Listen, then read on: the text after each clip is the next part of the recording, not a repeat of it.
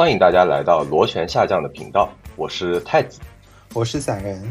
订阅我们的听众可能会发现啊，我们已经断更十天有余了啊。主要的原因呢，就是因为散人他给自己放了个假啊，所谓错峰出行嘛，就是没有在国庆的时候出去玩，而是在国庆结束之后再出去玩。散人，你这回玩的怎么样啊？这一次呢，去了普陀山啊。普陀山，我相信其实对这个江浙一带的人民来说，还是一个比较熟悉的地方。我不知道太子有没有去过啊？去过，去过一次。然后啊呃，如果我没有记错的话，好像是一个小岛。然后我那次去的时候呢，就只是当天就是上岛稍微看了一下，然后就走了啊。因为普陀山其实是。呃，我国的佛教圣地之一嘛，嗯，对。然后我们家呢，又是一个呃非常信佛教的这样的一个家家族吧，都不算家庭了啊。所以，呃，我们其实是经常去这个地方的，经常到什么样子呢？就是我应该没有记错的话，我至少去过十五次以上了吧？十五次以上，我靠！真的对，特别特别多，几乎每一年或者每两年应该都会去一次。去的话呢，也不会只待一天，呃，大部分情况下会待四到五天或者更多。不过我觉得这个也是中国很大的，尤其是这个长辈那一辈啊，很大的一个特点吧。因为我自己觉得，我妈妈好像也是会这样，就是她当时可能。好像是某一个寺庙吧，然后许了一个愿，然后最后成真了。嗯嗯。所以说呢，后来就基本上每年或者隔两年就会去一次。我觉得这个可能是很多长辈的一个呃，算是传统吧。嗯，是的。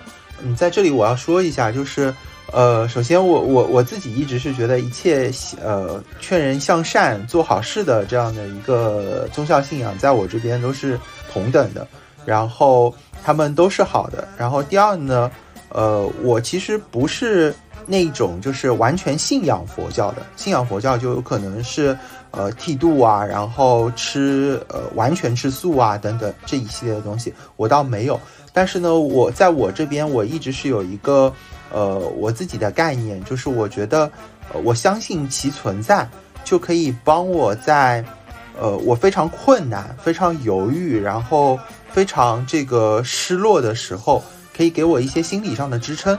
啊，这个是我对于佛教呃这件事情的一个态度，嗯，这可能也是为什么，就是即便我已经成年之后，我也会经常去普陀山这个地方，啊，呃，当然就是如果听众当中有一些是呃完全信仰佛教的，那接下来假如听到我说普陀山的一些东西啊，也希望你可以原谅我，因为我其实跟你们一样啊，我也信仰佛教。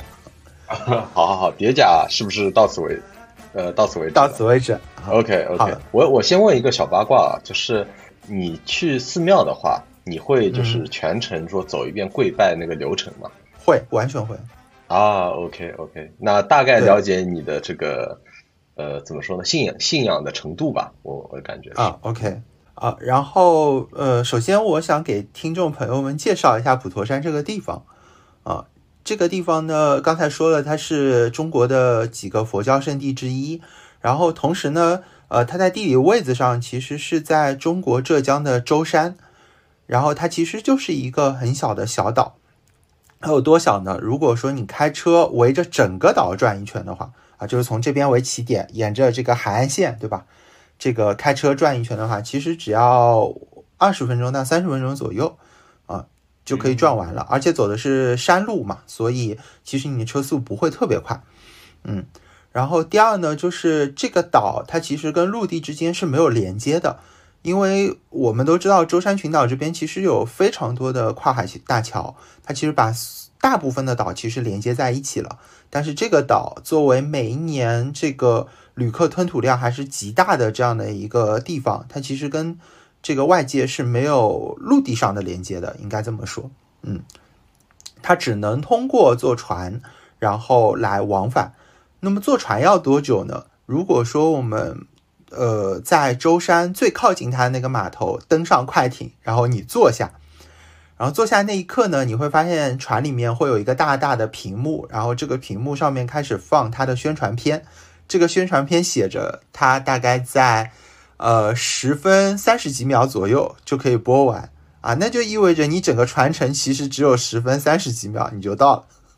然后这个岛上呢，所有的大部绝大多数的物资吧，其实都是通过船运的方式运上去的，包括岛上开的车，然后吃的食物，然后建筑材料，然后包括呃大部分的，比如说饮用水啊等等，其实都是通过这个渠道上上呃这个岛的。嗯，基本上它的地理位置和它的情况也就是这样。我觉得有一个对比啊比较合适，就是。呃，因为以以前啊，就是比如说没有杨浦大桥，或者只只有那个浦浦东和浦西之间只有一两座桥的时候，那么其实大家会坐轮渡，然后轮渡呢，其实你到对岸去也就十分钟左右，并且那个时候啊，这个轮渡你还里面还可以载这个自行车，然后也可以载汽车，是吧？是这么一个交通工具过去的。所以说，其实大概就是呃，相当于上海浦江两岸这么一个距离。啊，其实是这个距离还是呃蛮近的，但是呢，因为那边是一个孤岛，所以它只能通过这个方式过去，对吧？对，没有错。呃，我其实一直有一个好奇，就是为什么呃我国基建能力这么强，对吧？它没有造一座桥上去。然后我小的时候呢，就一直这个抱怨吧，算是啊，如果有一天有一座桥可以直接通上去就好了。哦，那不行，那不行的，那不可以。对对对。对，然后过了一段时间呢，我爸妈也好，包括我自己也好，我就明白了，就是首先它是一个圣地嘛，所以其实还是希望它是相对独立的。然后第二呢，它其实跟这个岛上面的很多东西，我觉得是息息相关的。呃，无论是交通，然后包括住宿、旅游，呃，整个旅游业嘛，然后包括整个宗教的这个行业，其实都有很强的关系。啊，所以我这一次去，呃，因为先开始我们准备聊这个话题的时候啊，我在想说，我是不是又要聊酒店啊？但我这次去，我其实最大的感触就是，我终于把经济学里面的很多概念啊，走到现实当中理解并且体验了。哦，就是旅个游，你就又参悟了一遍经济学。啊，是是是，我参悟的比较多的，其实就是关于这个四个竞争市场的特征啊。这个篇章啊，我我要拿本子开始记下来了啊。啊，对，首先根据市场上的这个竞争和垄断的关系的话，一般市场可以分为四个啊，叫完全竞争市场、垄断竞争市场、呃寡头垄断市场和完全垄断市场啊。但具体是一些什么呢？我觉得我先不说。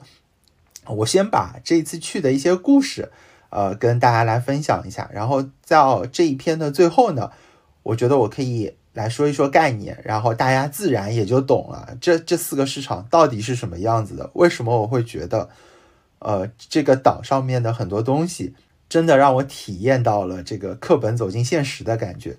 哎，我先问个问题啊，就是呃，你参悟这件事情啊，它应该跟这个岛是有关系的吧？就其实，如果你架了个桥，你可能就体会不到这些东西了，因为它相当于是一个封闭市场嘛，对吧？或或者说某种程度是封闭的，那我们就可以把它看作是一个呃一个小的一个独立的经济市场，然后你去看它，哎，突然你就参悟了，对吧？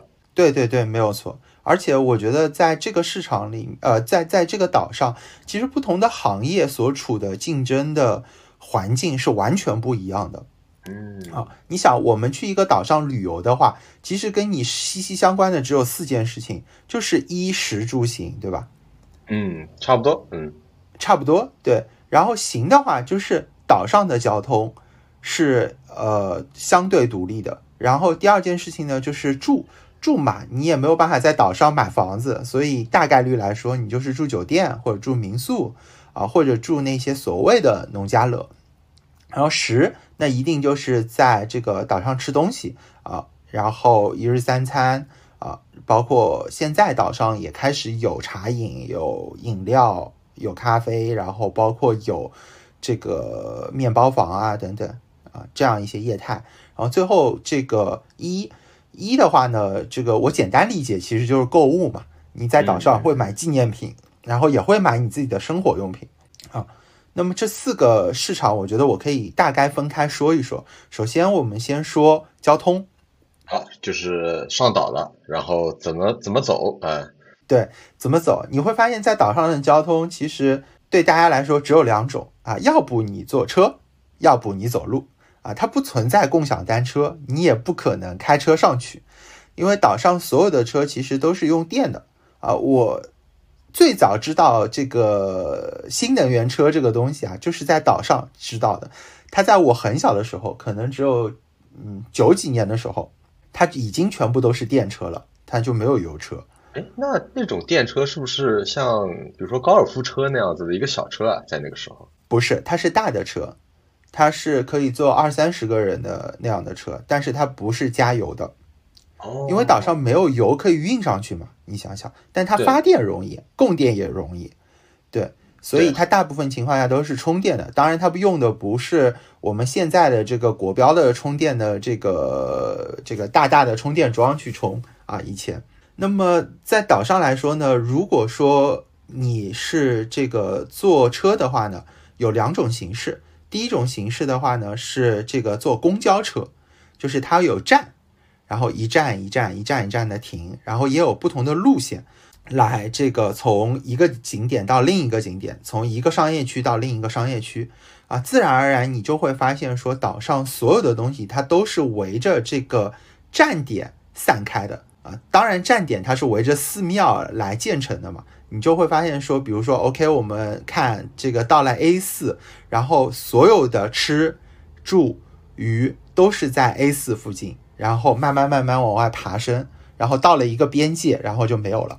这个跟这个真的是一个小社会啊，就是跟那个，嗯，比如说轨交站附近，对吧？你就发展商业，然后你发展住房，对吧？就是这是一模一样的逻辑，就是一个微型的一个社会，嗯，对。当然，就是你会发现说有一些酒店，因为酒店它相对独立嘛，啊，就跟居住小区一样，它离开这个交通枢纽会有一点距离，你可能要步行个五分钟或者十分钟，但无论怎么来说，它还是呃相对离交通枢纽比较近的。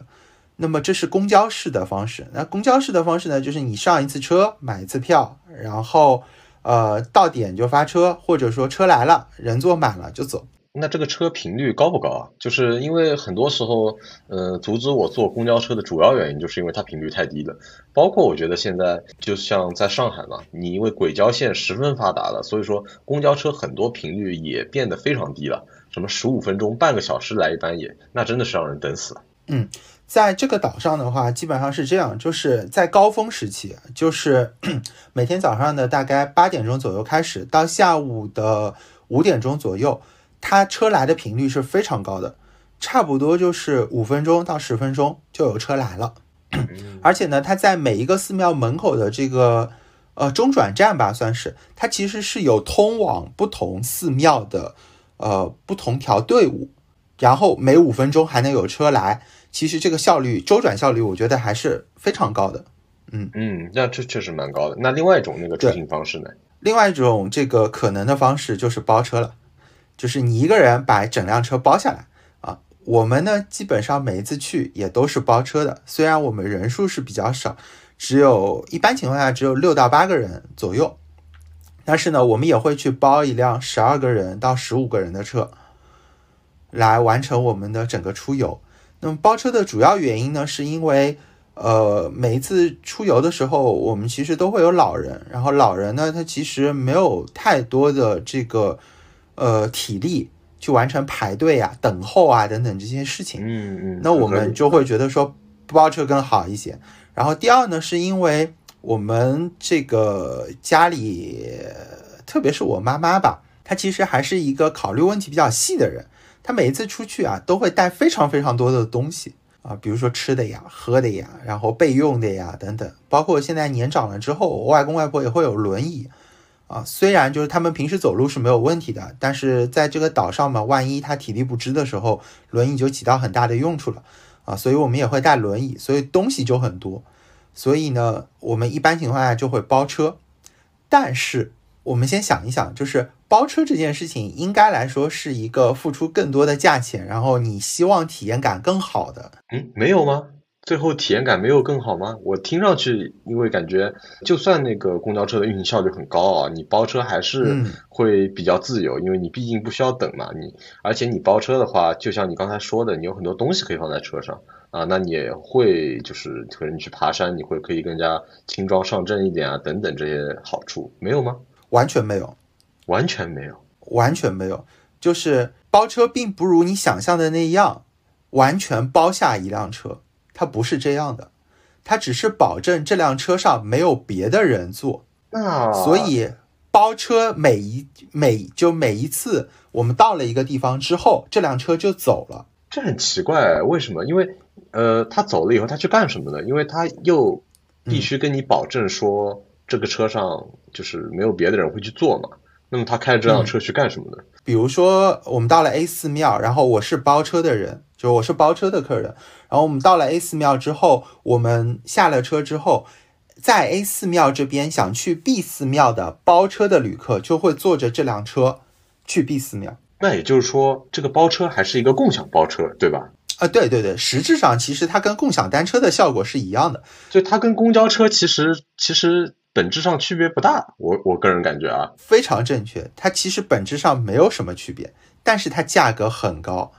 它高到什么样的程度呢？我跟你说一下，就是我们这辆车差不多可以坐十二个人左右啊，你可以理解为它就是一辆面包车嘛，啊，对吧？嗯，十二个人左右的车，我们从酒店到第一个寺庙，呃，车程差不多是七分钟左右，然后它的价格是三百块钱哦然后它是按路程来计的，它不是按照这个大家想象的说啊，我帮你一整天。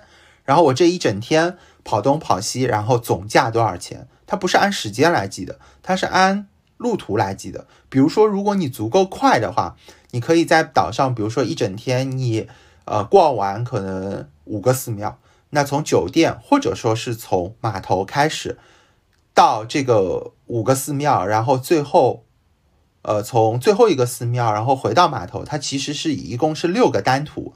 它对于每两个这个景点之间都有一个距离，然后这个距离就会等价于一个价格，然后你就是这六个加单图的价格的加总加在一起，就等于你这一次包车的总价。那么这六个单图有可嗯有可能就是比如说一千五到一千六。嗯，对对对对，我要问一个具体的价格，其实就是嗯，比如说你刚才说的那个是不是七分钟的路程是三百块钱是吗？嗯，对的。哦，那你呃，你一共去了几天？然后你这几天就是你们就是整个家庭啊，这么多人啊，然后一共是可能在车程上是花了多少钱呢？我在岛上一共是四天，我包了三天的车，花了四千块钱。哦，一天也要一千多块钱，然后你一天的话去几个景点，反正估计估摸着就是呃，用一次车估计就得几百块钱，对吧？呃，对，就是三百到四百左右吧。很少能见到两百，两百呢，大概是一个什么样的感觉啊？两百块钱就是五分钟以内那么短的一条路，然后你走不动了，嗯 差不多就是这样。我说实话啊，这不就抢钱吗？呃，真的呀，因为呃，就就我这个记忆当中的啊，就假设我们就在上海打车是吧？你打这个最厉害的这个优享啊，或者之类的，也没有这么贵啊。你打优享，你在这个市中心你。去任何一个地方好，你只要不要去上海的另外一个角或者几个角那那种很远的地方，是吧？你其实很难用超过一百块钱以上的，说实话，嗯，就你包那种最好的车，对吧？好像也达不到那个价格。嗯，对。但是如果你坐公交的话，同等的就是我刚刚说到的这个三百块钱的这个路程，公交车的话基本上是在五块钱，然后再远一点，可能你开十几分钟的，它大概在十五块钱。然后中间可能还有一档十块钱，它也就是五十十五，没有其他的选项，也不存在一块两块的这种平时我们坐的公交车的这种价格。OK，就景区公交的话呢，我还我觉得还稍微可以理解一点，毕竟就是你嗯五块钱也不算特别的贵吧，我只能这样说啊，就是因为它毕竟岛上嘛，它可能各种资源运上去确实比较难一点，我觉得公交还算一个相对来说。呃，可以比较接受的价格，但有可能是你刚才那个锚点给的太高了。你刚才那一下子锚点你几百块钱，然后你再跟我说公交五块钱，我会觉得很便宜。但你换过来想，就是呃，比如说我们包车的话，这一个单途是三百，它车上可以坐十二个人，对吧？十二个人，如果你是十块钱的公交的话，那就是一百二。所以我理解他的这个逻辑，其实是以公交来开始，然后乘以十二，再翻个倍，因为觉得你独立了嘛，那你就翻个倍，然后你就是两百四，那凑个整就三百吧。啊，这个这个定价逻辑呢，怎么说呢？就还行，好像你这么一说也合理啊。虽然就是不妨碍它还是非常非常贵。OK，对。然后它其实也不存在这个服务可言嘛，因为首先你每一图就你这五到十分钟里面才遇到一个司机，然后每个司机也都不一样，对吧？对啊，它肯定就是速度与狂飙的嘛，对吧？因为它这个是按照路程收费，又不是按照时间收费。那么也就是说，它在一定的时间里面，它这个跑的次数越多，那么它赚的钱越多嘛。那肯定也是速度与狂飙，对吧？反正听下来的话，感受并确实不是很好。我觉得这怎么说呢？一开始的定义就错了，这个都不算包车啊，这个真的不算包车的。我觉得这只能算打黑车啊，我我这样定义啊，就是当当然要得罪那个当地的旅游局了，但是我我觉得这个只能定义为打黑车啊啊。那为什么会造成这个结果呢？就是因为这个岛上，首先我刚刚说了，就任何交通方式都上不去的啊。你想带辆自行车都上不去，我其实想过我要不要把我的小布带上岛啊，但是我后来想想，这个可能性也比较低。因为我可能甚至都过不了安检。你就是买了小布，就是一定要炫耀一下。我懂你，好，你继续。OK。然后第二呢，就是岛上其实也没有任何的竞争，它其实只有一个呃旅游公司，然后这个旅游公司当然是国营的了，它承担了整个岛上所有的呃公交，然后包括车辆的这个派送啊和运营啊，所以几乎来说。在交通在这个岛上面，它就是一个完整的垄断的市场。嗯，哎，这里我有个问题啊，就是那些这个黑车司机，他们是归谁管的？是就是岛上的，比如说岛民或者有一些人过来做生意，他们就是我我就是赚这这个钱，还是说他们是归属于那个公司下面的？他是归属于这个公司的，这个岛上就没有私营的可以开车的人。你就理解为这个岛上的牌照就是有限的，全部它的这个发出的口子就全部归这个公司所有，没有第二个人可以拥有牌照。呃，差不多就是这个感觉吧。也就是说，交通几乎在这个岛上就是一个完全垄断的一个市场，它只有一个人，它可以 完成整个这个这个岛上的定价、服务、运营。包括服务标准都是由他来定义的，我觉得这个叫包车，这个就叫包车。哦，有道理，有道理。对啊，这个叫完全垄断市场是吧？对啊，当然这个相关的概念啊等等啊，我可以在最后的时候，因为我们可以说完不同的市场和内容之后，我觉得可以彼此之间去做一些对比，大家感受可能会更深啊。但是我觉得交通基本上就是这样，我就说完了。你说它都垄断了，你我。我突然有种感觉，就是他定的这个价钱还怪好的嘞，就是呃还没，其实它可以更贵，对不对？呃，它可以这个一千块钱是吧，或者什么的都是 OK 的。啊，公交呢也可以再再提一倍啊，我觉得也完全没有问题，是吧？就是怎么说呢？就是垄断了就可以为所欲为，是可以这样理解的吗？虽然可以这样理解，但我国的这个国情呢，跟啊北美不太一样。它毕竟还有物价局啊，是可以这个审批你的价格的，所以呢，它还是受到了一些管制，所以它就没有变成什么可能，呃，这个公交车票也是一百块钱一张，对吧？它没有做到这个程度，对。但 anyway 来说，它还是一个垄断的市场，嗯，就是明明可以赚的更多，他还怪好心的给你打个折啊。好的，好，我们继续下一个啊。OK，下一个呢是这个酒店。啊，就是我们经常聊的酒店啊，老本行。呃，酒店呢，其实你可以想象嘛，在这样的一个岛上面，然后它是又是以旅游业为主要基础的，那无非出现的酒店只有三种：农家乐，就是这个岛民自己的房间，然后开出来给你住，它也没有任何的运营牌照，它也不保证你这个卫生啊等等这些东西啊。我所说的保证就是。呃，国家没有监督嘛，就不会有人去巡视啊，或者抽查啊等等。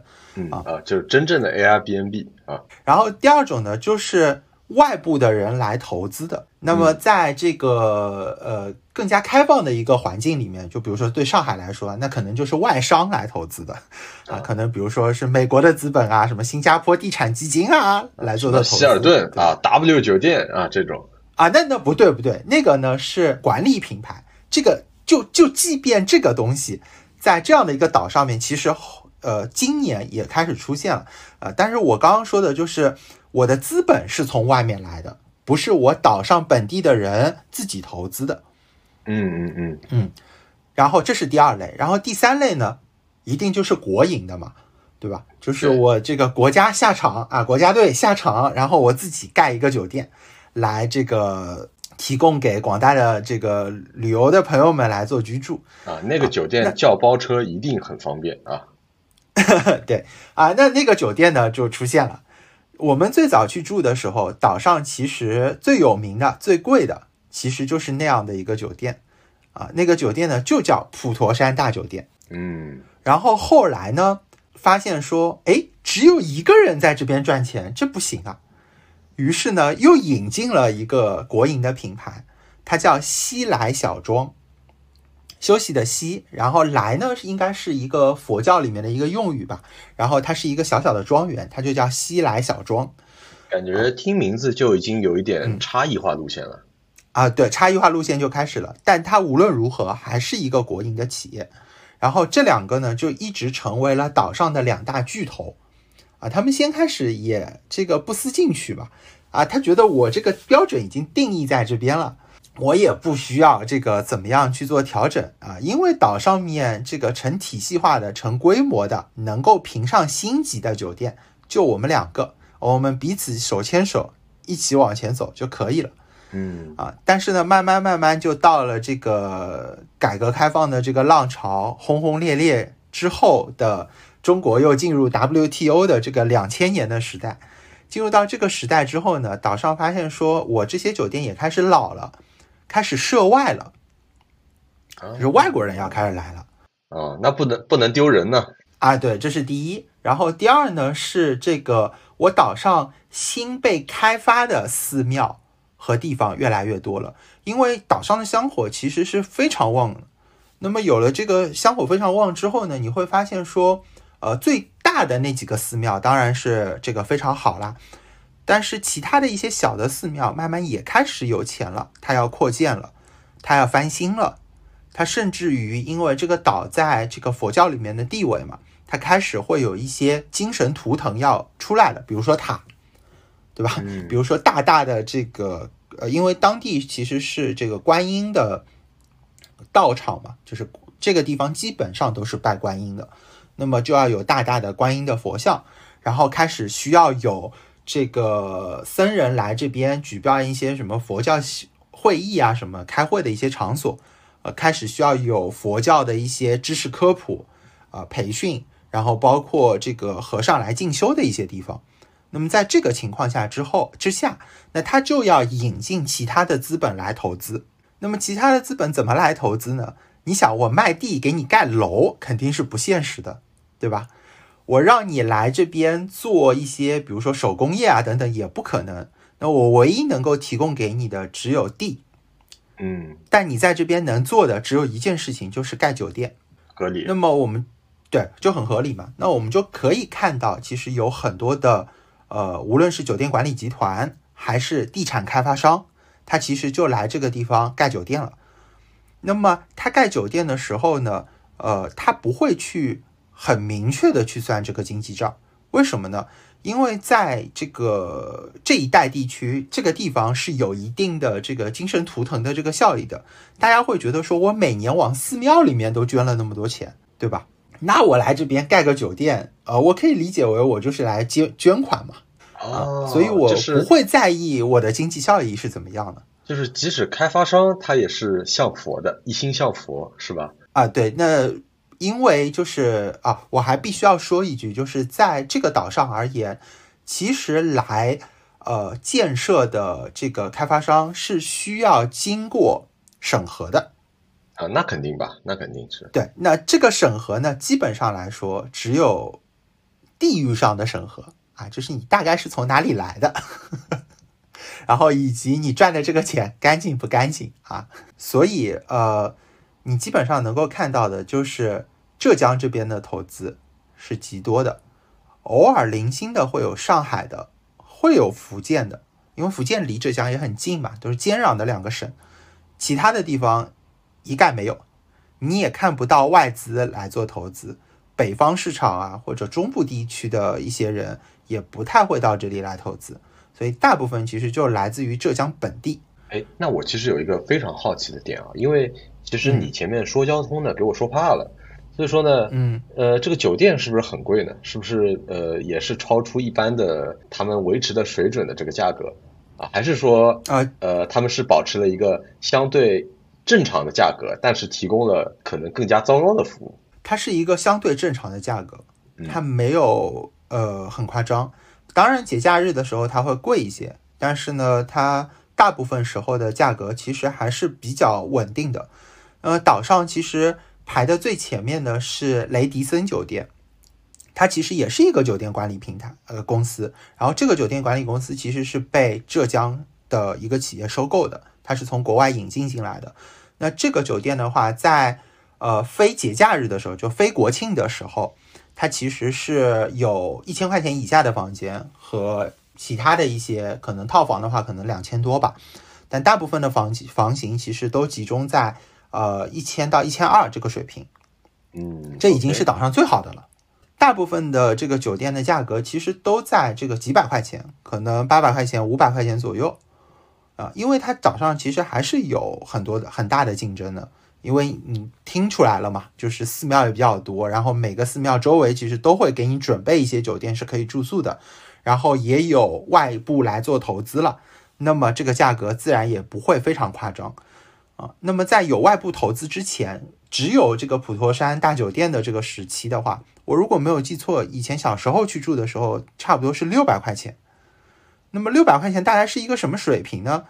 在上海，在那个时期。我没有记错的话，上海静安寺的希尔顿酒店就是六百块钱。哦，对对对，你如果说是你小时候的话，那是不是两千年左右的时候？那我两千年都不到的时候，都不到的时候，对。但印象里那个时候，其实一百块钱已经，呃，是特别值钱了，已经是。然后那个时候好像还有那种万元户的说法吧，好像。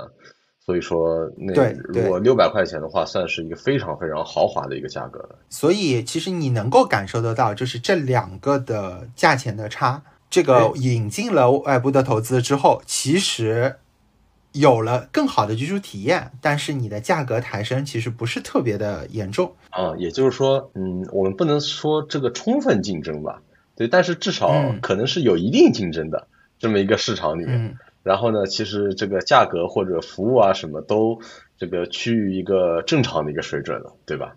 呃，在而在那之前呢，它是一个因为被疯狂的垄断嘛，那么所以说它的价格其实相对来说是很高的。但是我们回过头来说，到了这个时间节点，就是它开放了嘛，就等于外部资本可以进来了时时候之后，他又把这个市场封闭起来了啊，因为我足够了，我开发的足够了，我不能滥开发。那那我觉得这个也可以理解吧，这个挺好理解，因为它岛上资源就这一些嘛。嗯，对对。那么在这个市场又被封闭起来之后，包括 也没有新增的土地啊什么的去做供给的情况下面，那么我们势必就会看到一个存量博弈的这样的一个状态，对吧？就是现有的这可能一百家酒店吧，这一百家酒店之间彼此去做博弈，然后慢慢慢慢大家开始牵手，觉得说。OK 啊，反正每一年可以来可能几百万人，或者上千万人，我每个酒店都死不掉，我再努力，生意也就这样了。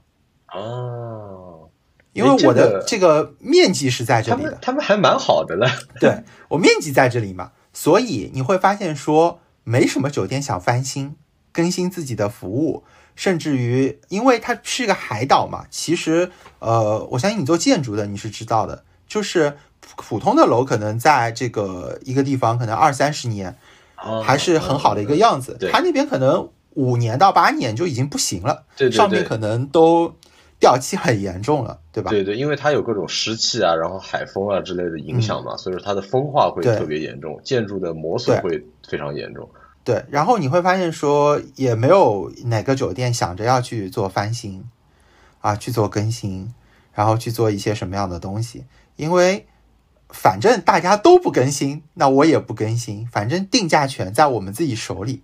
我说岛上一千块钱的酒店啊，是我，然后每一年往后，它无论破成什么样子，它都还是一千，因为别的酒店没有跟你有这个对比嘛，你还是觉得这一千是 OK 的。没有问题的，嗯，哎，有点意思，有点意思。你这个说的让我感觉，就是这些酒店呢，他们携手选择了这个躺平，而不是内卷，对吧？就在躺平和内卷之间选择了躺平，而这个是有原因的，就好像怎么说呢？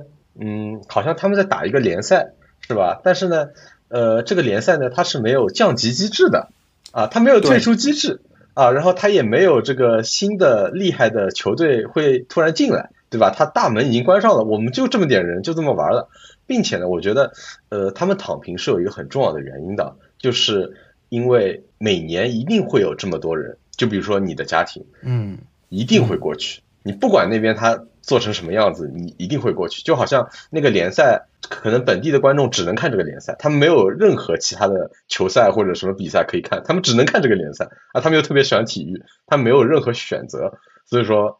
这些人最后他们选择了躺平啊，我不知道我理解对不对？是，基本上就是这样。但是啊，我又说到但是，但是一切在过去的几年里面发生变化了，因为疫情来了。哦，哎，对啊，对吧？嗯，以前每一年都会有这么多人来的，而且伴随着大家的收入越来越高啊，我岛上甚至涨涨价都可以，而且收入越来越高了，大家出游的这个需求也会越来越旺盛。但是疫情来了，疫情来了就意味着岛上的游客锐减了，对吧？我可能减到原来十分之一或者三分之一或者怎么样，会倒下去一批。对，无论如何来说，岛上的这个呃旅客变少了之后，一定会出现有一些酒店开始不行了，有一些酒店还能活着，那倒下去的那些怎么办呢？因为岛上的资源其实是有限的。它的土地也是有限的，这个楼其实已经盖好了，我这个酒店倒闭了，自然也就会有人来接手了。嗯，也是，好像拆了重建不太划算。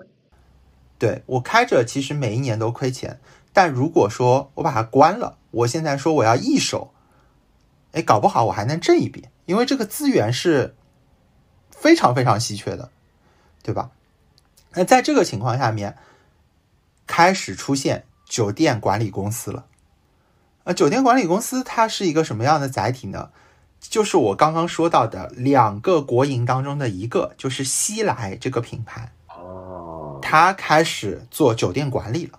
哎，你不是不行吗？我是国企啊，我不能让这个城市界面破破烂烂的。我国企的担当这时候就出现了。我原来的这块地方也是小的，我的这个每一年其实。我的入住率是极高的，那我这个品牌是可以对外输出的呀。于是他把很多已经破败的酒店开始慢慢的收归到自己的阵营里面去，然后去做一些翻新改造，然后再把它按照一个比原来更高的价钱卖出去。啊，就是所谓卖出去，就按房间房间卖出去嘛，它就开始慢慢运营起来了。那我这一次去岛上住的，其实就是一个被翻新过的酒店。然后以前呢，我每一年去住，其实是住的是这个某香港明星啊，每一年去居住的一个酒店。然后据说我住的房型跟他也是一样的啊，几乎每一年都是这一个酒店啊，就是具体名字我就不说了。但是这一次呢，我就看到，哎，岛上翻新了这么多酒店，我就从当中挑了一家最贵的去住了。然后住了之后呢，你会发现最贵的原因是因为翻新的这些酒店，其实你可以理解，原来这个它的这个酒店本身的硬件条件就已经不好了嘛，不然它怎么会没有人住呢？所以它其实房型啊各方面啊其实没有那么好，它的价格整体上也都不高，所以我就找了一个我觉得哎这个是最贵的，但其实还是比原来的便宜的很多啊，我就想说那我就去住一住。然后你居住呢，你会发现说它的硬件啊、服务啊，包括它的装修啊，其实都没有那么好，因为它其实不是一个正常的投资的行为，它其实还是有一些畸形的。而且它其实是被放在这个酒店管理公司的逻辑里面去完成的定价和装修。你想，对于西来这个品牌来说，我能再造出一个比我的大本营更好的酒店吗？有点难，显然不能啊，就有点难，所以他只能在那个酒店往下去做这个调整，因为它本来硬件条件也比你比你自己差嘛，对吧？然后这是第一，然后第二的话是。我大面积这样扩张，我的员工的素质能力其实也没有那么强，我也没有准备过说我要这样去做扩张嘛。所以说这个时候，我派去的人、他的服务啊等等这一系列的东西就没有那么好。然后这是第二，然后第三呢，就是它的装修风格和定价逻辑还是走着国营的这条路线的。虽然它已经开始接近于比如说全季啊等等这种。呃，本地的一些这种酒店连锁品牌的这种装修标准，但它跟这个国外的一些更加这个国际化的品牌来说，还是有区别的。嗯，你在这个情况下面，它其实也没有那么好。我们而且慢慢会看到，就是在这个岛上面，属于西来的酒店越来越多，越来越多。那么你自然也就可以理解为，它其实还是有一点点垄断的，对吧？嗯，它好像又回到了一个垄断的一个阶段。对，垄断了我所大部分的酒店，然后这个酒店呢，它可能布局在不同的地方，但都属于我这一个牌子啊。但不管怎么说，酒店在这个岛上面还是非常多的，而且我可以退而求其次去住这个农家乐嘛，对吧？住民宿嘛。那在这种情况下来说，它不是一个完全垄断的一个市场，它还是有一定的垄断，当然也有一定的竞争。啊，它处在这样的一个水平线上啊，它至少比交通来说好了很多。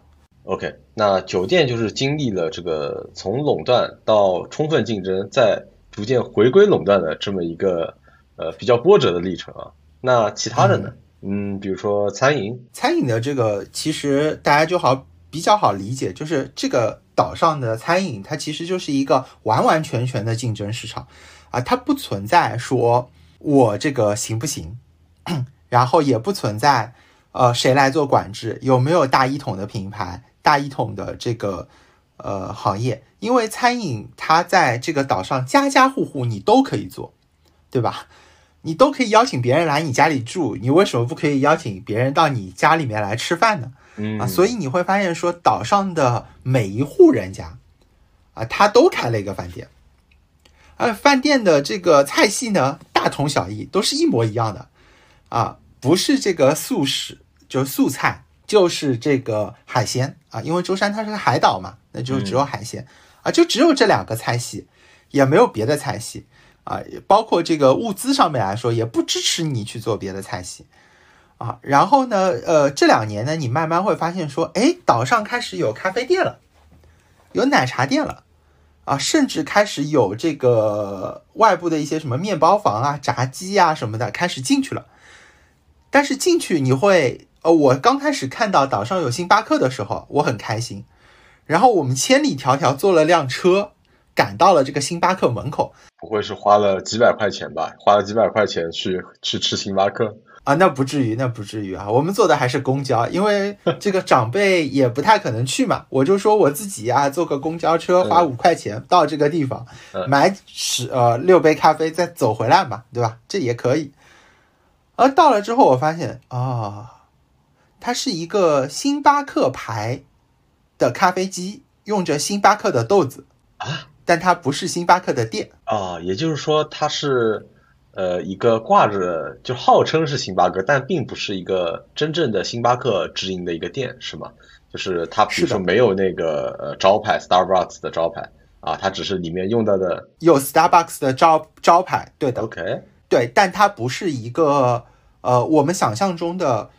就虽然星巴克是一个快餐咖啡吧，但它不是一个那样，就是你需要去打奶泡啊，需要这个用这个呃咖啡豆，然后去磨出来，然后去做 espresso 的这样的一个过程。不是的，它就是一个呃，你可以理解为像这个高铁站或者飞机场会有的那种星巴克的一个。快速的那种投币的咖啡机哦 o k OK，你能理解吗？呃，我我稍微可以理解一点，但我不能理解的是为什么它会有那个招牌。对，这是星巴克允许的，这是星巴克一种新的业态吧，算是。但 anyway 来说，就是它是一个那样的咖啡机，然后它的这个运作也非常有趣啊，就是你先去那个柜台上面付钱，他会给你一颗代币啊，或者他也不给你吧，就他自己拿着那颗代币扔进去，然后就下来一个杯子，放一个杯子进去，然后那个点一下啊，你要拿铁啊，好，拿铁，摁一下。两分钟之后，你就拿到了一杯拿铁啊！这这这不是全家吗？或者 自动咖啡机之类的 啊？对，但 anyway 吧，就是岛上面其实对于餐饮来说，它真的就是完完全全的竞争市场。然后呃，它也没有哪一家说哦，我这一家非常厉害可言。然后它也不存在说我哪一家可以决定说价格是什么样子的。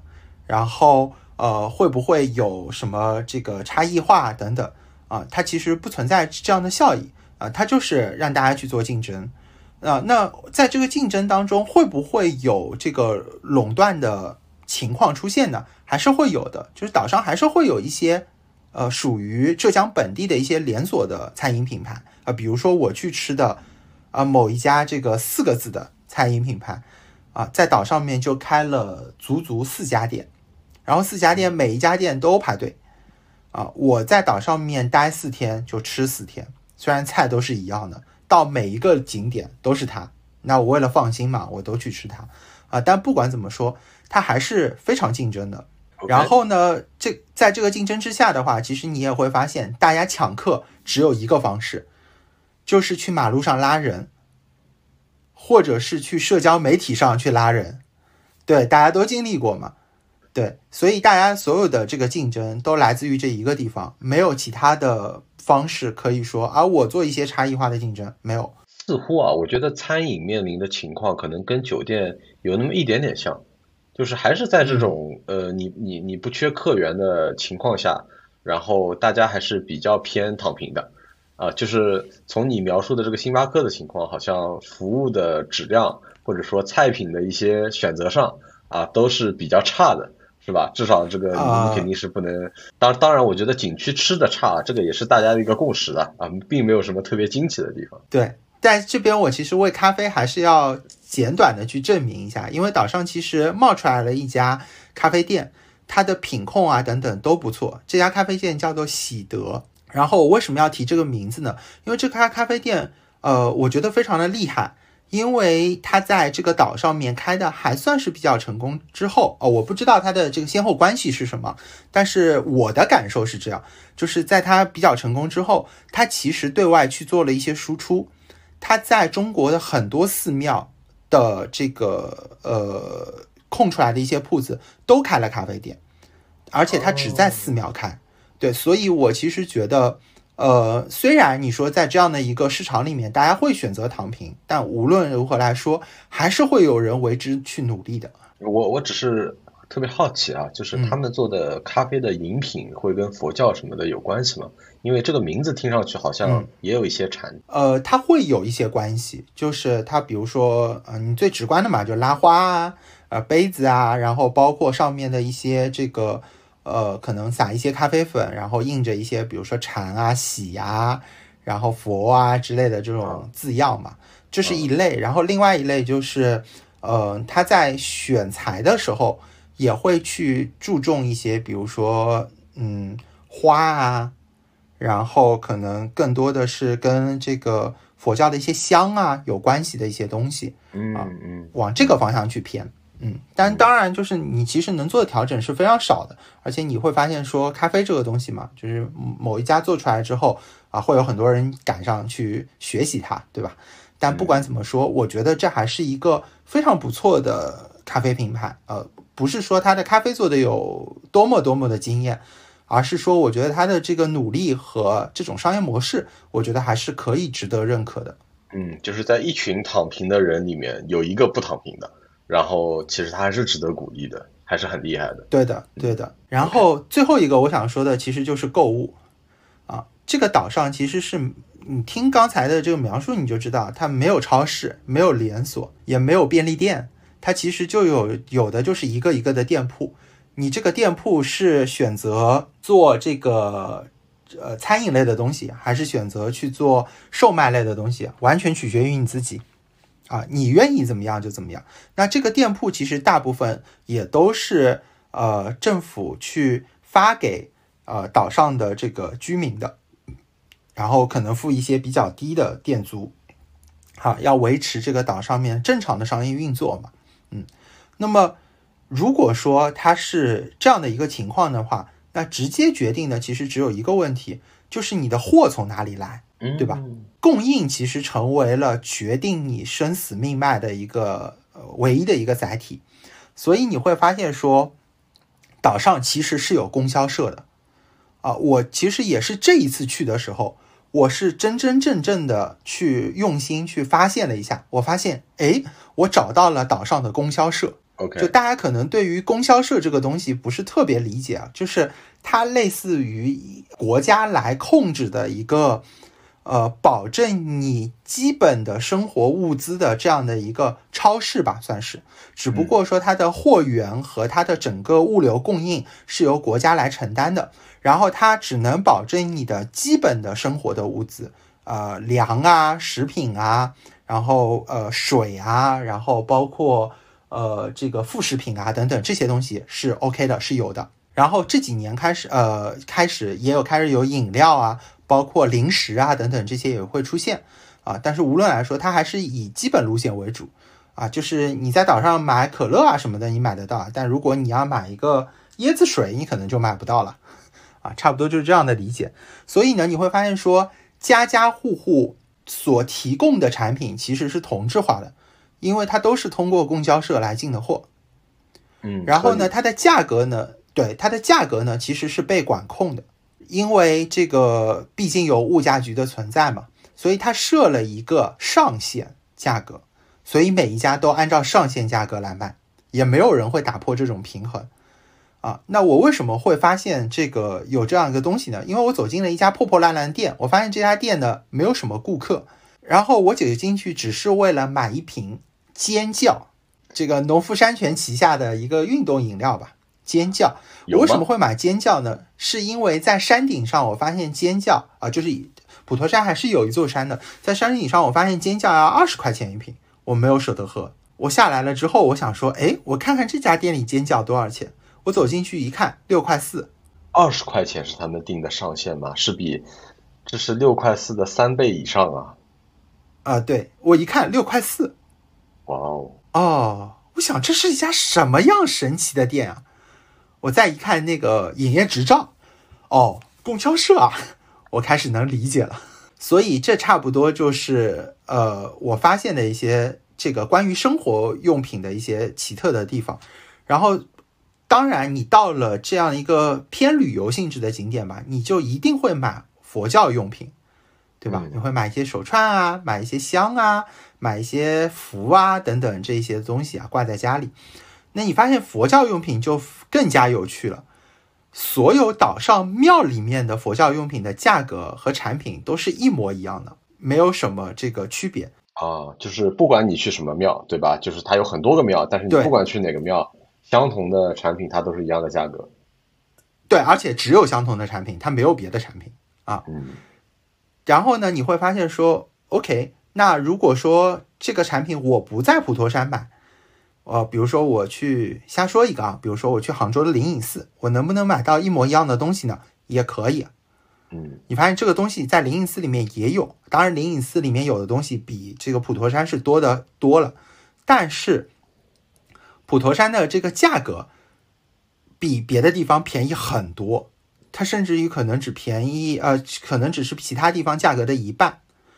那这个有多明显呢？就是因为毕竟普陀山它是一个这个海岛嘛。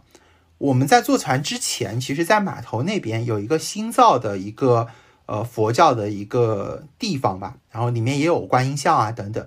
然后我在那个里面有看到一串手串，在岛上也有，但是岛上的价格是它的呃百分之四十。就是这个手串在岛上 卖一百块钱，然后在那边卖两百多，啊，它只是做了一个船的区别。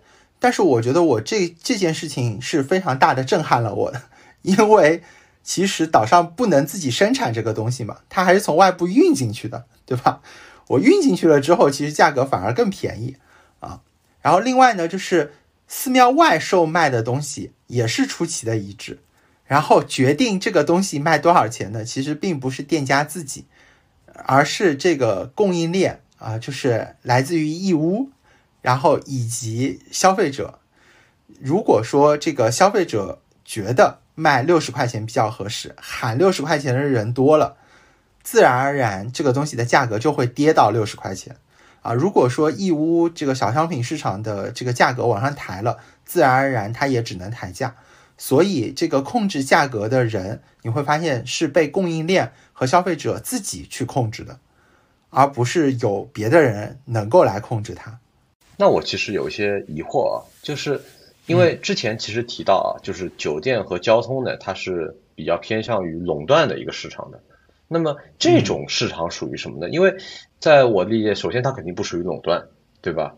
嗯，但是呢，它的这个商品的选择性又非常的少。其实，呃，这个就好像在我我的自己的想象当中啊，又不像是一个很自由的那种，好像蓬勃的那个选择性很多的这么一个市场。啊，那它属于哪一种呢？它其实也是属于四个市场当中一种。啊，我理解它其实。呃，虽然不完全是，但是更偏向于完全竞争市场。完全竞争市场其实不如大家想象的那样啊，我完全竞争嘛，那大家应该勇于创新，对吧？对。然后我一直我要去，大家都是这样去觉得的。其实勇于创新的这个市场叫做垄断竞争市场。垄断竞争市场其实更像是呃，比如说岛上的餐饮。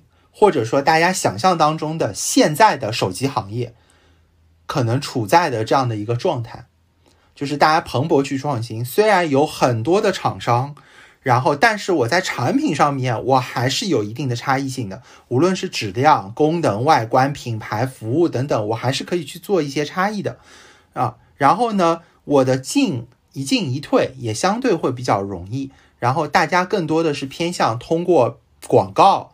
通过明星的效应，通过品牌的效应，啊，来去做一些实实质性的竞争。嗯，这个其实叫做垄断竞争市场。嗯，哦，我稍微捋一下啊，稍微捋一下。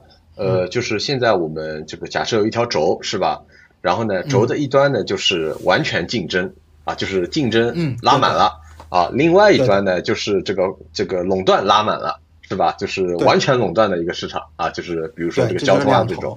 然后呢，这就是一个是竞争的一头，一个是垄断的一头。然后呢，现在呢中间有一个点是垄断竞争市场啊。那么对，呃，其实垄断竞争市场对于就是怎么说呢？我们消费者来说啊，好像是一个更好的一个市场，因为好像听上去我们的选择更多啊，并且。厂商会反正想尽办法来竞争嘛，他会更加锐意进取一点点。但我就想问一下啊，就是你说垄断竞争市场，那么垄断两个字体现在哪里呢？在这样的一个对消费者好像比较友好的这个情况下面，我觉得 就是从命名的角度上来说啊，因为我学习这个经济学的时候，我也一直有这个疑惑啊，为什么它要有垄断这个事情？后来呢，我的老师告诉我啊，垄断竞争市场。的这个特性就处它说明这个市场处在垄断和竞争之间，它是个命名的问题啊。OK 啊，它是个命名的问题，这是第一。然后第二呢是垄断竞争市场里面也存在着垄断，就是存在着一些大的厂商，比如说在饮料行业里面它有可口可乐，在日化行业里面它有联合利华，嗯，对吧？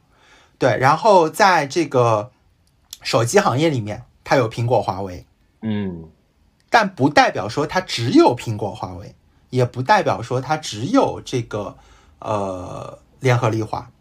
那如果说它只有苹果、华为、小米三家的话，它就叫寡头垄断市场。那最直观感受的，什么叫寡头垄断市场？比如说石油，嗯，就是在中国你要加油，它就是寡头垄断市场，它只有那么两三家。对吧？对，比如说电信，中国的电信行业，那只有移动、联通、电信三家啊。对，这个叫做寡头垄断市场，就是它只有这几个厂商。那我大概它就是属于垄断竞争市场，再往垄断偏一点点，它就叫寡头垄断市场。那我明白了，就是垄断竞争市场，就说是处于什么情况呢？就是它虽然有一定的垄断，就比如说有几个巨头，但还不是寡头，对吧？所以说呢，巨头如果你这个不锐意进取啊，就比如说呃苹果是吧？啊，然后你你这个。明年 iPhone 十六出来，跟 iPhone 十五长得差不多的话，呃，再过几年你有可能会被别人干掉，是吧？所以说，对，它还是得保持一个进步的一个节奏。所以说，这个的话，其实这个造成的这个垄断竞争市场是这个可能大家都是在齐头并进的这么一个情况。对，然后你会发现说，寡头垄断的这个市场啊，其实也很有趣的。就首先你想象一下。你刚才已经描述了垄断竞争这个市场，我一定要锐意进取，对吧？我一定要努力做出差异性来，我才能够保持我能活下去，不被超过，甚至于我能在这个市场里面去做一些折腾的事情。但是寡头垄断市场，它一共就这么几家，嗯，然后于是乎你就会发现，在产品上面，它可以有差异，也可以没有差异，无所谓，嗯，对吧？比如说有差异的话，比如说像。呃，因为最早定义寡头垄断市场的时候，其实是有汽车行业的，但是现在我觉得汽车行业已经不属于这个市场了，它已经到垄断竞争市场的这个阶段了啊。对，现在特别卷，对吧？对，但早年间其实在中国来说是就在至少在课本里面是有汽汽车这个行业的，那汽车这个行业就是属于有差异的垄团呃那寡头。垄垄断的一个市场，它提供的产品在生产技术啊、产品的性能啊等等上面是有一些微小的差异性的，但是它本质上还是一样的，都是四个轮子加油往前开。然后当同时呢，它也可以没有差异，它可以是完全同质化的商品，比如说钢铁、石油啊，石油当然也不能完全算，但是钢铁我觉得就可以算，它是几乎已经是完全同质化了，它很难做到说。这个东西，比如说生产性能啊，或者生产技术上面，我做很大的革新，啊，嗯，至少在现在已经不是这样的一个行业情况了。然后呢，因为它有这个很强的这个垄断的寡头垄断的这样的一个特性，所以呢，它其实 对于新入者和退出者，其实都有很强的限制。啊，你会发现大部分其实都是由国有的企业来做这个市场的东西，所以不是说啊你想成为第四家就成为第四家，也不是说我今天啊我不想做了我退出就能够退出的，其实大部分情况下都不太会。嗯啊，然后最后一个呢，就是那么在这个行业这个市场里面，我们要去做竞争的话，怎么去做竞争呢？对吧？因为上面说到，我更多通过广告啊，然后明星效应啊等等，包括做一点点的产品差异化来做竞争。那么在这个里面，其实最大的竞争方式就是抬高价格或者降低价格来去吞市场份额。对，所以你会发现在我刚才说的这几个行业里面啊，除了供应，比如说石油吧，它其实也是有供应的嘛。比如说我们从沙特买，对吧？从伊朗买，从这个俄罗斯买啊，从 OPEC 各国买。它也是有一个 OPEC 价的，但在这个情况下，它的价格其实是被供应链锁住的。但同时，它其实也是自己可以去做管控，来通过比如说我降低去打价格战，来吞并更多的市场份额。所以你会还会发现说啊，中石油可能说我这里便宜三毛，对吧？嗯，啊，中石化说这个呃，我这个地方便宜五毛。啊，会有这样的情况出现，然后包括移动、联通、电信，在没有手拉手、齐头并进的时候，他们也会去打价格战。当然，这个最后你会发现说大家都活不下去了，然后这个移动跑去跟电信说：“我们不要打价格战了，我们忍一忍，啊，大家齐头并进涨价吧。”说好，我们涨价。对，所以你会发现说，刚才酒店的这个市场的特性里面，哎，你会发现有一点点像这个行业的啊，因为其实你要进出很难的。对吧？你要进去一家新的酒店品牌不可能，因为岛上的资源已经被封锁住了。你要再出来也很难啊，这个资源是有限的。我国企会接盘，然后呢，我这个岛上因为旅客都是一样的，我手拉手齐头并进，我你卷我卷，大家一起卷。但是当生意不好的时候，大家只能都去降价。然后去吞更多的市场份额。就在疫情的期间，其实酒店的价格是很便宜的，对吧？我们都看到了，其实有各种各样的房券出来，但是现在价格又可以抬高，啊，回到原来的水平，甚至于更高，因为旅客又回来了，我可以躺平了。嗯，对。我其实，在听整个故事的过程当中，我一直在想这个故事怎么讲，就是说，尤其是我觉得感兴趣的就是酒店那一块啊，因为其实你说到最后啊，就是国营的这个企业，它相当于我们说拯救也好，说吞并也好，对吧？因为说拯救是因为他可能给了那些经营不下去的酒店一个退出的一个机制，是吧？就比如说，他肯定是。这个付出了一定的金钱是吧？然后那些酒店他至少可以收回一定的本钱啊。那么我说拯救也好，说吞并那也是的，因为他把呃这些酒店的这个资源给占住了，并且这个熬到了呃疫情之后，然后现在比如说酒店都涨价或者什么，那他们肯定是赚的，对吧？那他们去做这个动作，呃，究竟是出于说这个我们觉得这是是一个拯救的一个心态，还是说这个觉得这是一个？确实可以赚钱的一个呃情况呢，并且我还有一点我觉得比较神奇啊，就是为什么他们这些呃，我们就说这个国企的酒店，当然我们知道啊，它这个家大业大是吧？就比如说背靠大树好乘凉，它可能本身的本金就比较多。那有没有其他的原因是呃导致说别的酒店在疫情里面活不下去，而他们可以继续活下去？是因为他们确实。在某些地方做的比那些这个自由竞争下面那些酒店做的更好吗？我我理解啊，就是在疫情期间，至少在这个岛上的这几家，因为我刚刚提到的其实有好几家酒店，嗯，他们能够相对活得比较好，并且现在还有一定的存活空间的一个很大的原因，就在于他们在疫情面对客流降低的情况下面，他们主动求变了，嗯。就是我是主动性的去做了一些变化，那这种变化，比如说降价，就很明显的我去跟别人打价格战了。一个一千二的酒店，我去做一个六百九十九一晚上的这个房券，那势必其实原本在六百块钱这个价位段到一千二之间的酒店，其实都会被巨大的去做冲击，对吧？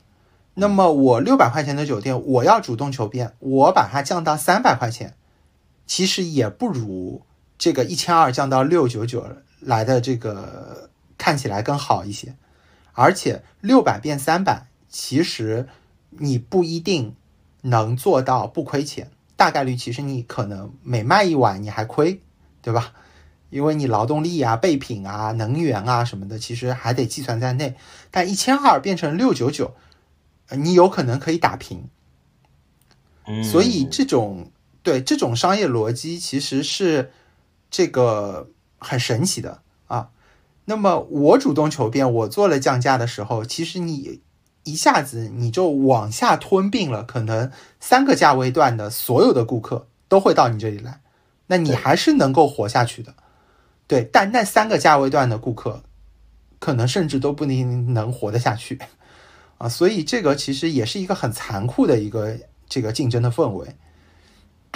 那我觉得这是第一，然后第二呢，就是毕竟还是背靠大树的，嗯啊，你不得不说，毕竟还是背靠大树的。你甚至能在岛上，因为我去年前年的时候我去过，你甚至能在岛上看到一些完全就是破败了的酒店，已经不开门了，人也没有的那种状态。当然，到现在，他被翻新了，他搭着脚手架在做这个翻新的动作，对，所以他其实还是有这样的一个过程的。然后最后呢，其实提到这个拯救的这个问题呢，嗯，我的理解是，首先出于商业的考虑，它一定是可以挣钱的，啊，你不能说是不能挣钱，我觉得我这件事情是不认可的，嗯，但是我们换一个逻辑去想，说。呃，因为岛上的这个特性，它大部分的这个酒店也好，什么的也好，它都在重要的交通枢纽附近，对吧？它都在主干道的附近，你还是要顾及城市界面的啊。对于呃大部分的旅客，特别是现在又涉外了嘛，对吧？涉外还是一个很重要的一个 一个因素嘛。你现在又涉外了之后，你想一想，你坐在上面，车开过去，你看到是一片废墟。这个其实是很影响这个岛上的这样的一个氛围的。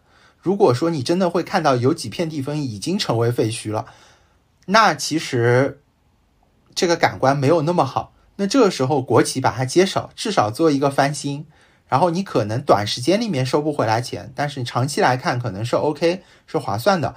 那么我觉得出于这个心态啊，以及他国企的担当，他也会去做这件事情啊。所以我觉得这个是他们去做这件事情的一个呃主要的动因吧，算是。嗯，完全理解，完全理解。嗯，你知道我听完以后啊。我最大的一个感受是什么？就是可能跟你刚才说的经济的一些原理什么的都没有关系。就我最大的一个感受就是，市场化是有条件的，就是你得有那个基数，你才可以形成市场。没有那个基数，呃，什么都不用谈。就是你你你完全不用谈是它是什么竞争市场还是垄断市场什么没有没有市场，因为因为。对，这个普陀山是这么一个怎么说呢？我们觉得说算是佛教圣地吧，啊，所以说每年有这么多的客群他会过来，呃，所以说才会有这么一个情况啊。它经过这么几十年的一个发展，然后我们看到了很多特别神奇的经济学的现象，是吧？呃，尤其是比如说，呃，我我在北美这边，我最大的一个感受就是这里的人太少了。然后很多时候你是因为人太少，即使他们可能个人财富、人均财富来说是比较富有的，但是很多东西你依然形不成一个市场。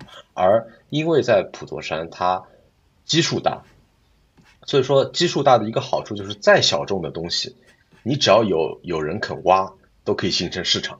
就比如说那一个呃佛呃有有点偏佛教元素的那个咖啡店，对吧？其实我觉得像像这种东西。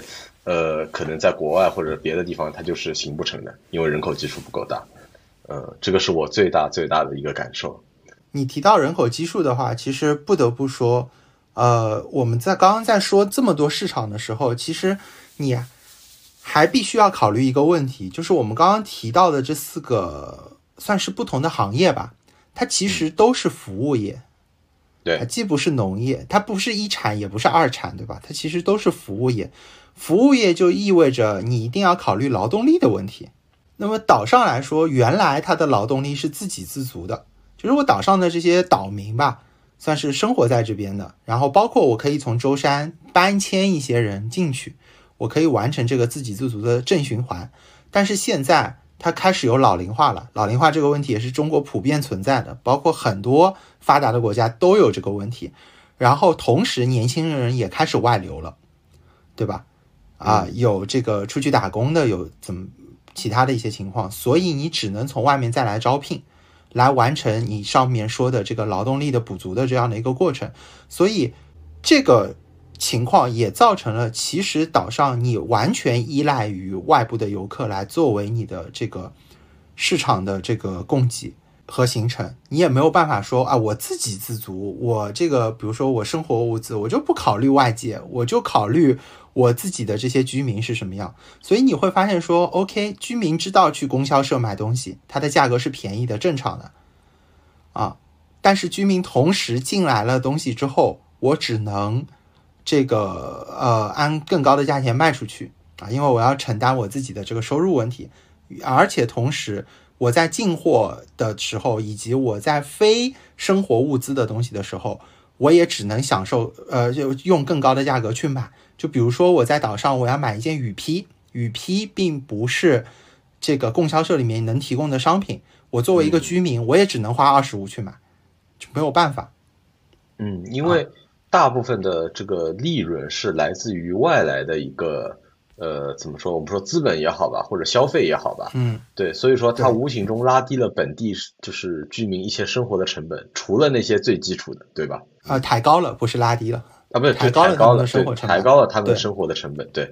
所以其实你发现，呃，这虽然是一个离开陆地非常近的岛，对吧？它其实距离没有那么远，但是它也形成了一个小小的一个经济体。然后这个经济体其实也展现出了我觉得非常多非常有意思的一些内容。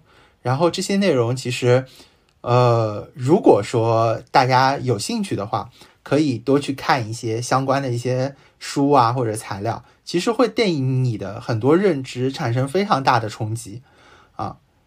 平时可能大家都是被动去接受，然后有一个概念，觉得 OK 岛上的东西就应该是贵，就应该是怎么样。但是当你了解了它背后的原理，然后以及背后的很多的这个动因的时候，你其实会有一些新的感触啊。然后这些感触，呃，无论你是创业还是你去面对未来的工作啊，我觉得都会有很大的帮助。嗯，最后还上了一下价值。好，感谢散人的分享啊！今天本来以为只是一个呃游记的一个分享啊，没想到最后是一其实是一个跨越时间维度的，我们在一个呃我们算是封闭的一个经济体吧，它这么多年来的一个变迁史，哦，我觉得都可以算是了，对吧？因为其实呃你从小就是每隔几年就会去一次，我觉得跟那个呃可能只去一次的那个旅游景点，其实这个概念是完全不一样的。你其实观察到了它从你小时候到现在整个的一个变迁过程，我觉得这个整个的观察是非常非常有价值、非常有趣的。这个我其实也有一个犹豫啊，就是我们这一期到底是归在之前花不花的这个标题里面呢，还是说我们新起一个新的标题？但无论怎么样来说，我觉得还是可以归在这个之前花不花里面啊。我也希望就是。这钱花不花？别老是我消费，你观察我，对吧？我也可以观察观察别人嘛。有道理。好，那我们这一期节目呢就到此结束。如果你喜欢我们的节目的话呢，希望你可以帮我们分享，呃，这会对我们非常非常的重要。好，谢谢你的收听，再见，再见。